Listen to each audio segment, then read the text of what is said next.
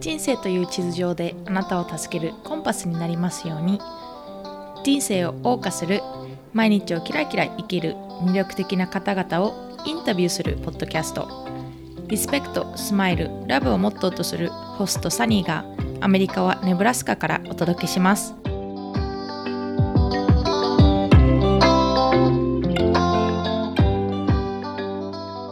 Sunny Days in the USH Season 2へようこそ。あなたは行き先が見えずにモヤモヤしたり、迷子のような気持ちになったことはありますか？自分の選んだ道が正しいかわからなくなることはありますか？もし答えが Yes なら You're in the right place. Sunny Days in the USA Season 2では自分の道を切り進む素敵な方々をインタビューし一つでもテイクホームできる学びを発信していきたいと思っています。テーマは人生という地図上であなたを助けるコンパスになりますようにというテーマです。Hi, I'm Yukari Peerless from はみ出し系ライフの歩き方 and you're listening to The Sunny Days in the USA 皆さんこんにちは。こんばんは。おはようございます。今回も Sunny Days in the USA を聞いてくれてありがとうございます。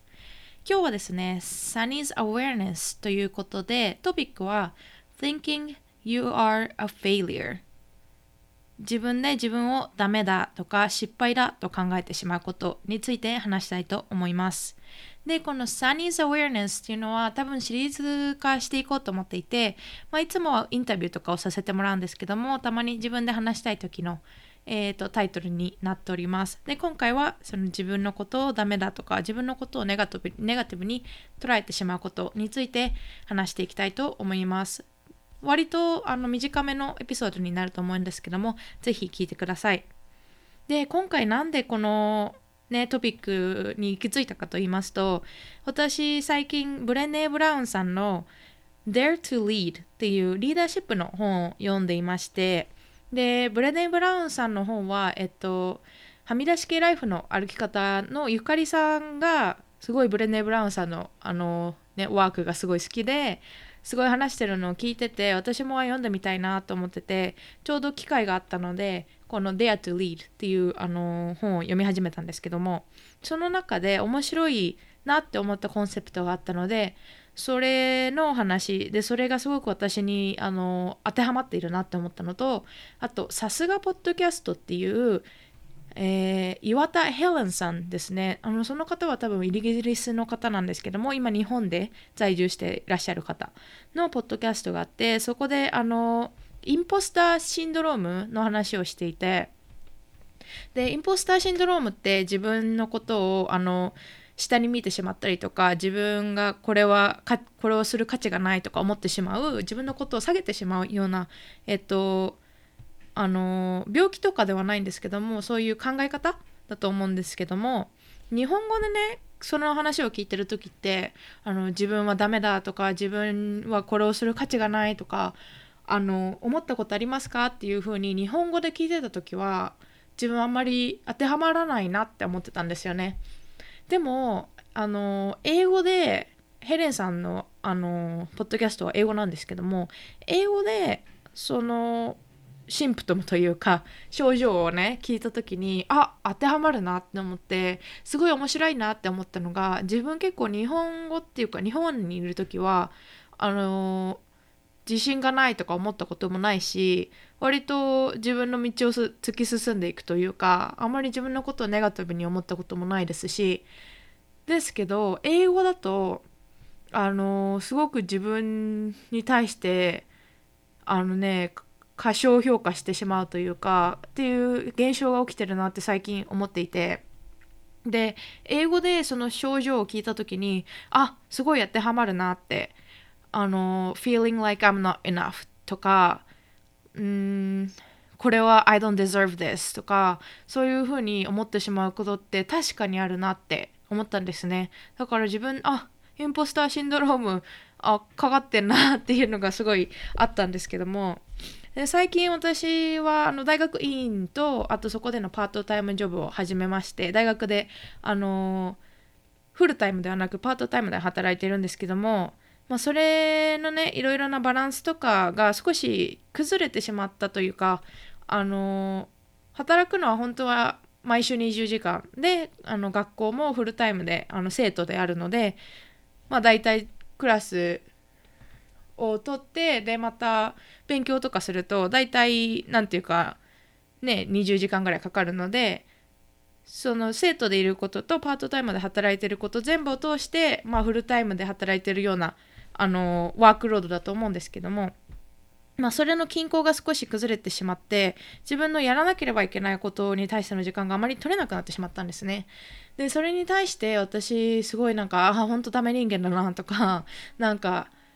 こうやって言い訳ばっか作ってなんで自分はできないんだろうとかすごく思ってしまってでヘレンさんがヘレンさんのポッドキャストで話していたのがそのインポスターシンドロームってあの自分の環境によってだったり周りの環境によってだったりとかあと育った環境によってもあのなんていうか陥りやすいあの人っているんですって。で私の場合別にあの親があのダメお前ダメだなとかお前は失敗者だとか言ったことはないんですけど自分ちってあんまり褒められることが少なくってだからあの成績とかは昔からあの悪い方ではなかったんですけどもそこに対してなんかすごいねとかはるか頑張ったねとか言われたこともなんかほぼないしそうだから結構自分の中で多分こう想像っていうかうーん自分に対してちょっと高めのエクスペクテーションを掲げてしまうというか自分に対しての目標が高すぎたりとかあの評価がね高すぎたりとかしてなんか自分のキャパオーバーなことも自分に課してしまうことが多々あってでそれのその自分のキャパを見計るのがたまにちょっとうまくなくてでそれによってあの1年前ぐらいにちょっとストレスがすごくあのひどくなってしまってで、まあ、カウンセリングに行くようなことにもなったんですけどもまあそんなにシビアなものではなく、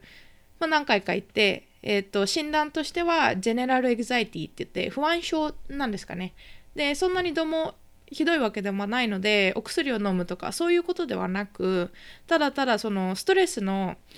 うーん感じストレスを感じた時にあまり上手にこう立ち回れないというかそのストレスをどうすればいいか分からなくてはあってなってしまうっていうことが多々ありましてでそこでねやっぱりそう診断を受けてしまうと思ったのは、まあ、メンタルヘルスのことってすごく大事だしすごく真剣なしあのことなんですけどもそうやって診断を受けてしまうとちょっと自分の中で考え込んじゃうというかあ私はあの不安症があるんだ。だから不安に感じちゃうんだっていうふうにこう負のスパイラルに陥るというか。なので自分の中でその不安症だからどうとか不安症だからこうしてしまうんだっていうふうにあの関連づけるんではなくてだからこそあのこういうふうにしないと自分の中でダメになってしまうなって自分が腐ってしまうなっていうのをあのいう方な、えー、方向性で見ていこうとは思ってるんですけども。だからこそ最近ちょっとそのねあの仕事とか勉強とかまあ普通の自分のパーソナルライフというかのバランスの均衡が崩れてしまった時にストレスがすごくあの take over してしまってちょっとやばいなって思ってたんですね。でそういう時にそのさすがポッドキャストの imposter syndrome の回とであとまあ Brené Brown の「Dare to Lead」のところでちょうどいいこうセクションに入れたと言いますかだったんですけども。で Brené Brown の「Dare to Lead」の中でshame と guilt についての話があって。でまあ shame っていうとこう恥ずかしめとかだと思うんですけど。で guilt っていうと罪悪感かなって思ってて。でその Brené さんはその2つは違うんだよってみんな結構恥ずかしいって思うこと羞恥って思うこととあの罪悪感って思うことをこう結構うんどっちもどの状況でもどちらでも使えるって思っているけどその2つの意味は定義はちょっと違ってでまあシェイムっていうのはえっ、と私が私自身人間としてダメな人間だって思うこと。自分に対しての周知であのギルトっていうのは私がしたことに対して私がした決断がダメだったって思うことなんですって。でその2つって日本人にとってすごい大事だなって思って日本って結構ネガティブなことにフォーカスしてこう注意したりとかあのするんじゃないかなって思っていて例えば、えー、私の成績表が5553とかだったとしたら5だったところは特に何も言われないけど3だったところを見てはるかなんで数学は3なのって3何があって3なのみたいな感じですごい責められるというか怒られるなって思ってでアメリカって結構その5だったところを見てあ国語と英語は5だったんだすごいねっていう感じの褒め方をするなって。アメリカは結構褒める社会だなって思うので。で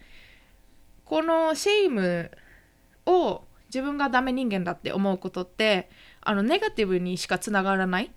ていうふうに Brené は話していてで guilt は自分のした決断についてそれがダメって思うからじゃあどうすればあのいい決断ができるのかっていうそこからの発展につながるっていう話をしてるんですけどもそれがすごく私の中であそうだな大事だなって思ったので皆さんにシェアしたいなと思っていてで自分もそのバランスがあの生活のバランスが取れないとかあのやりたいことができないとかその自分のツールリストに載っけたものが全部できなかったりとかするともう私は本当にダメ人間だなって 思ったりとか何でこんなに上手にできないんだろうってすごい責めたりするんですけどもそうじゃなくてあのその取れないバランスが取れなかったりやることがやりたいことができなかった時の決断がダメだったっていうふうに考えること。そのマインドのあのシフトが大切だなって思ってあのやりたいことができなかった。じゃあなんでできなかったのかっていうふうにそのやっぱりなぜを考えてじゃあどうしたらできるようになるのかっていうふうにあの視点を変えることが大切だなって思いました。だからそこで私がダメ人間だからできなかったんだじゃなくて私が取った決断行動がダメだったから